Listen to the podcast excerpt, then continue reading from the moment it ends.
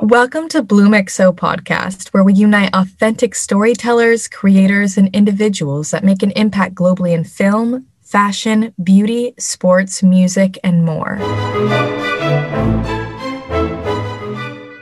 Today, we're sitting down with talented, multifaceted music producer and artist Shawn Wasabi to discuss his summer album Mango Tale and his journey as an artist, along with the impact he creates.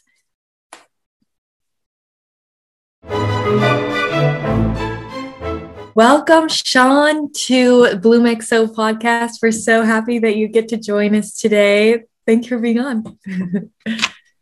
for having me. I'm excited to be on here. Thanks, Rachel. Yeah, for sure. So, Shawn, for those who don't know, new listeners, tell us where everything began. Were you a kid knowing that you wanted to start in music, or what was the origins of Shawn Wasabi? Yeah, well, I'm a music producer who goes by the name of Shawn Wasabi, or I produce music and I release music under the project of Shawn Wasabi.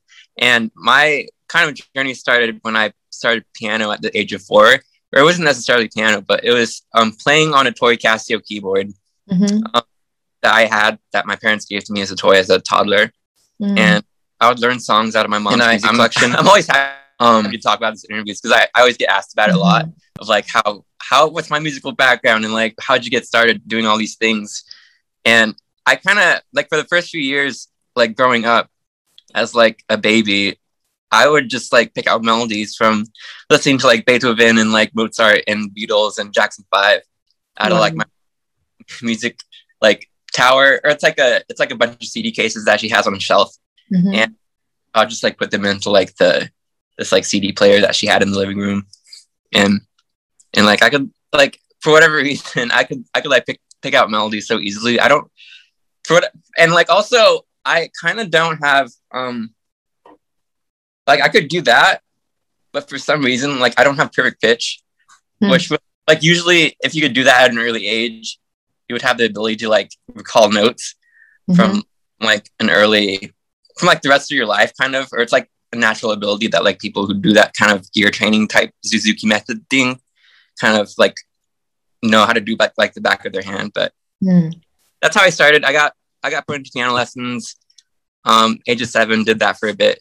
Uh, and so none of this uh, as a kid when you're playing and you're like listening to melodies and you're able to like pick them up like none of that was forced like your parents were like oh weren't like oh you need to do piano lessons it was just something that you wanted to do even from that young age oh no they were like no that was kind of what put me into two piano lessons.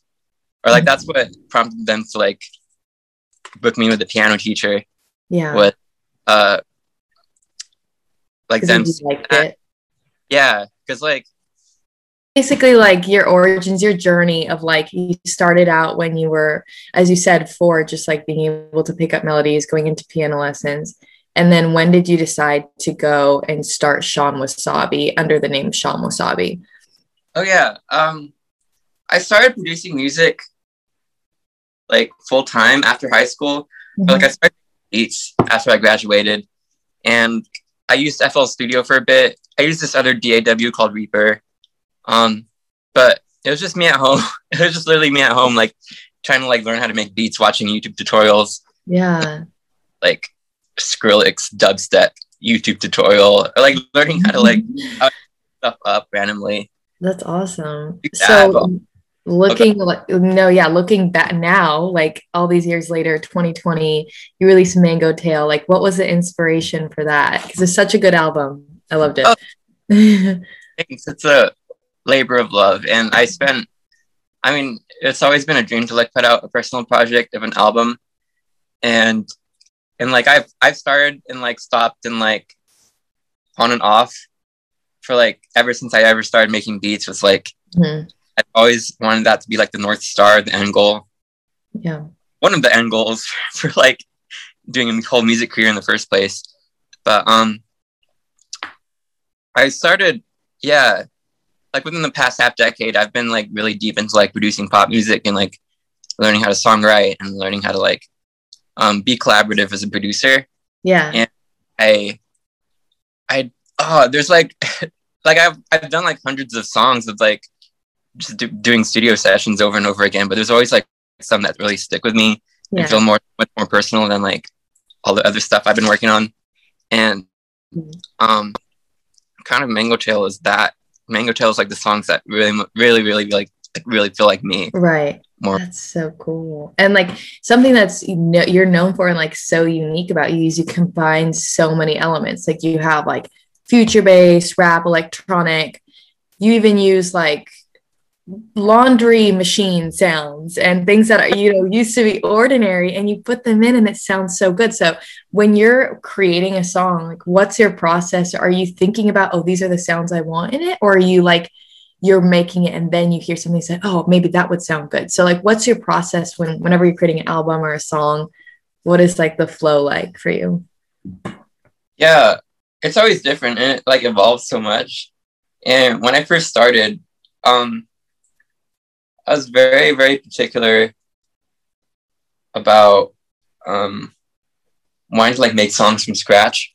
Like try to trying to like make sounds entirely from scratch and like wanting to like be um be involved in every step of the process. Yeah. Trying to like uh trying to like use stuff that was already like available. And i like more ubi- trying to use stuff that was like more ubiquitous and like i just wanted it to sound like myself as much as possible. And i i had that same mentality to like such a fault where like it was so hard to make anything just because like i don't i didn't know where to start. And Mhm.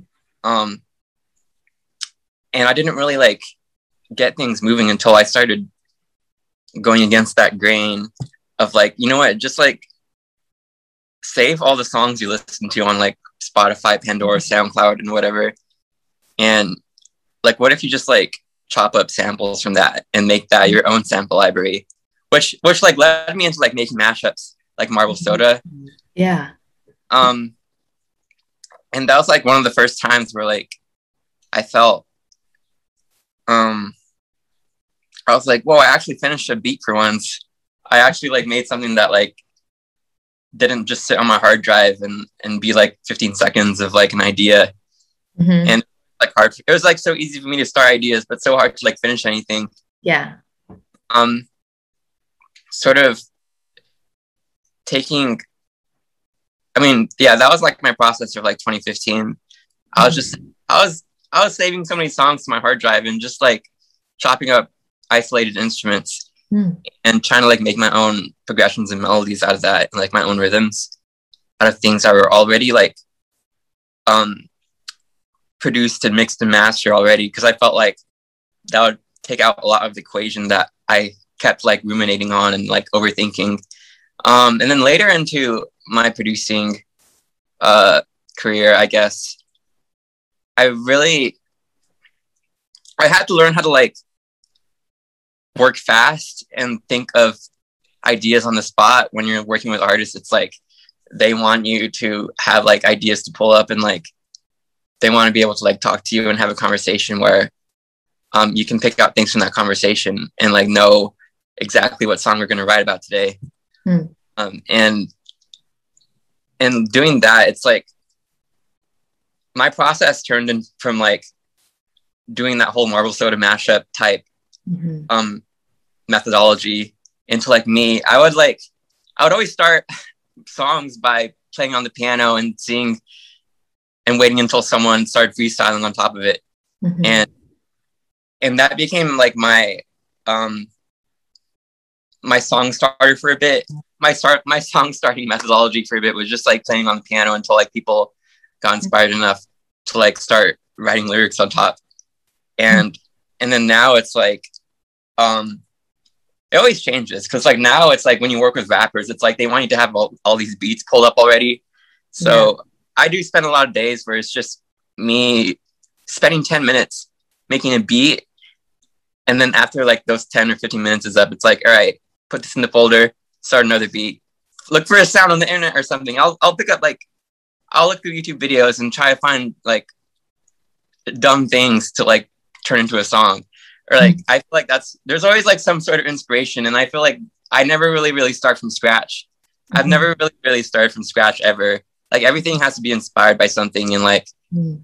um all the good things that really stick with me it's like it, it's like me being like hyper inspired by something i just heard or something i just like watched or um some conversation i had with someone That's so And- cool. Yeah It's such a cool, like, thanks for explaining it from 2015 up to now, you know, because like things have changed so much as you like work with rappers and to people who like maybe want it quicker than you used to make it, you know, or it used to be like, like not on the spot. Um, so that's so interesting. And um, do you feel like with having to be inside with the pandemic and everything, that's changed the way you make, or w- ha- were you always making inside anyway and it didn't really affect your process? It, it definitely changed how i especially my studio setup Mhm. um, like even though i do spend a lot of time alone in my room or studio or whatever like making beats and making instrumentals it's like when the lockdown started um all the stores closed guitar center like shut down for a bit my studio that i usually work at was Mhm. like um out of business and uh not out of business but like shut down. like sh- shut down but what i had to do was like i ended up um taking all the ikea furniture in my house and trying to arrange it in a way where like like oh this could be like my studio for the time being which Mm. if you look around my living room it has sort of that same vibe going on Yeah. um how do i flip this like because I couldn't like go to mm-hmm. get acoustic panels anywhere. So what I did was like I got a bunch of pillows and put it in the corner. And my monitor, st- my speaker stand is just a nightstand for my bedroom, like on both sides. And then like the, the desk I used to like make music was just like an IKEA desk from That's so I've had cool. over the past couple of years. So like I couldn't go out and like get new gear or anything, yeah. and I couldn't like go to the studio and like work there, and like I had to like make do with what I had, Yeah. Which Like had to be resourceful. yeah, being resourceful, and I'm always resourceful anyway, so it's like Yeah. good thing. Kind of fits in your theme of like long like whatever sounds, you also use whatever you have in the room now. So that's so interesting. I feel like we're all having to create like our desks, our work from home. So that's really cool to know. Um, so when you're like along the lines of inspiring, when you're and what your inspiration is, your process is, do you have when you're creating a song or an album, do you have intent in mind of like this is what I want my fans to like be impacted by? This is what I want them to feel, or is that something that just happens naturally, organically after you release the song? Oh, actually, now I have so much intent in the things I do. Hmm. I'm like attentive of like the way I make music nowadays. Like, uh, and I learned most of that through um, when I worked with this producer Ryan Lewis for the first time, and he's sort of on the opposite opposite side of the spectrum of like if you look up producers on YouTube, like if you go on Genius or Song Exploder, sometimes they they're just like, oh yeah, I pulled up an Omnisphere preset and it sounded dope, so I make versus like working with Ryan Lewis and like being in the studio with him for a bit, he was like, "Oh, this this organ sound represents someone walking into the room Hmm. and looking and like maybe there's a bird that flies out of the corner and lands on your shoulder." And I love that level of like imaginative scenery in the process of making music because it's like it's like getting to A getting from A to B you you have so much fun with like how you visualize and like what what what's the story this song is supposed to tell without being too like obvious yeah. um and now when i make music i try to like uh i try to imagine a movie scene of some sort like maybe like it's like a bank robbery and it's a bank robbery but like later after the after they after this like group of people rob the bank they go to the arcade and play dance dance revolution I there's one time where I did imagine that, and like the beat that I was trying to make was sort of like channeling. How do I make it? How do I make like some sort of sort of like piece of music that sounds like very sneaky and like yeah. and like collaborative scheming, but also something you can also dance to. I feel like those ways of like, I mean, I guess this goes back to like the question you asked me about process. Mm-hmm. Um, and now intention is such a huge part of my process now where like I feel like I'm making so much a lot of the beats I'm making in the past like month have been like super intensive and like I always imagine some sort of like movie scene before I walk into the mm-hmm. studio and try to like panel that. Like and I feel like there's one song on my album that I especially know what I was trying to think of, and that song is Lemons that I did with Kennedy. I love that one. That's my favorite Yo, one. Thank you. I um the the inspiration that I had, I mean, I sort of this was that song is when I first dabbled with that sort of idea of like hyper intention because like that's that morning that I made that song, I was imagining that um oh I was I was watching like um clips of like game shows from like the 70s and 80s mm-hmm. and I was like, oh, what if I made music that was um what if I like scored the soundtrack for like a really cheesy game show in like the 80s and like and like that sort of really like sparked or like that gave me such an idea and like such a clarity to like how I would produce the song the the instrumental for that particular track mm-hmm. and like I felt like it shows so much in like the beat of like where it's like has like to it where like you can imagine it I feel like I'm gonna like listen to it completely differently now. Oh yeah. I mean, interpretation, like and I feel like people have to like pull from like their own like experiences and imagination when they do listen to music like that. And like I have my own idea of like what I'm trying to get the song to sound like, but but ultimately it's like especially in the form and process of making music and it, it's like the platform that it gets released on is to like Spotify. And you don't like the person listening doesn't really know much about my personal life or like they don't like see the stuff I go through and like the ways I I like do my morning routine and drive to the studio mm-hmm. and like sort of hum melodies in my that are like playing through my head in the car. And the conversations I have with like my collaborators like I, that gives so much more insight. I mean yeah ultimately it's it's it's like a it's like a package that you have to like gift wrap and like put a bow on it. Mm. And like when it's on spotify whoever listens to it like has their own idea of what this song is supposed to mean. Yeah. Yeah. So cool. I want to see a bank robber dance dance revolution music video. That would be so cool. I love that. Okay so i think we have time for one more question. So, this is something I love, and I'm so curious to know, Shawn, from your perspective. So, it doesn't have to be music, it could be personal, but what's the best advice someone's ever given you? Oh, yo, I, I feel like um oh this this goes back to like I remember when I started piano lessons or like when I first started learning how to make music, um, there's like different types of piano teachers and there's different types of music teachers where like they teach you technical things or they teach you like methodology where like mm-hmm. this is like if you watch like Karate Kid, it's like Mr. Miyagi is mm-hmm. like having the student wax their car and like paint the fence. Mm-hmm. And it's like the student's like, wait, why are you having me wax the car? Mm-hmm. like, why do I have to do this shit? Like, what's the point? Nothing to do with it. Yeah.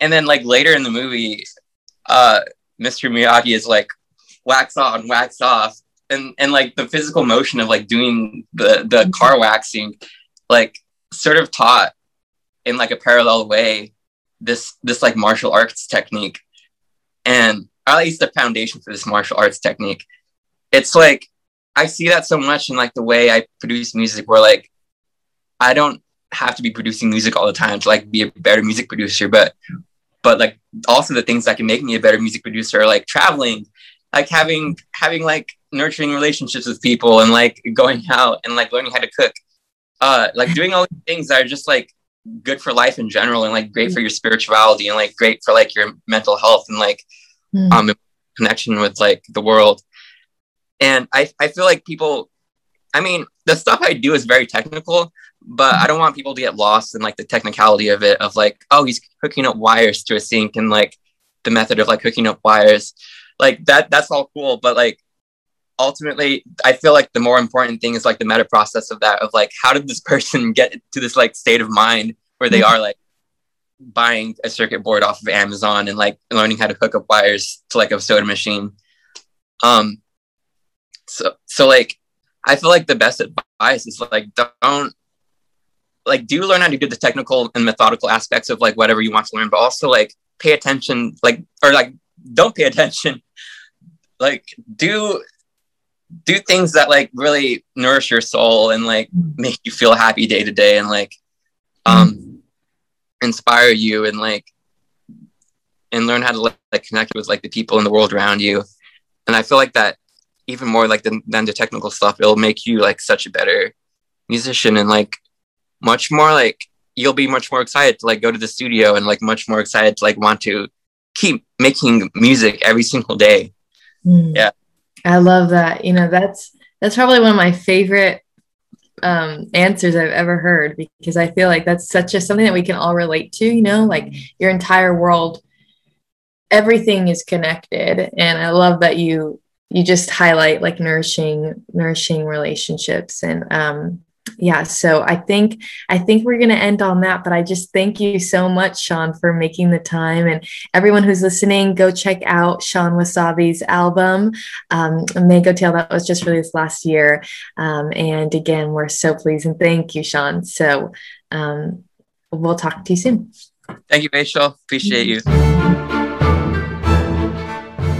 Thank you for tuning in. You can find out more information about our podcast, magazine, and events at bloomexo.com.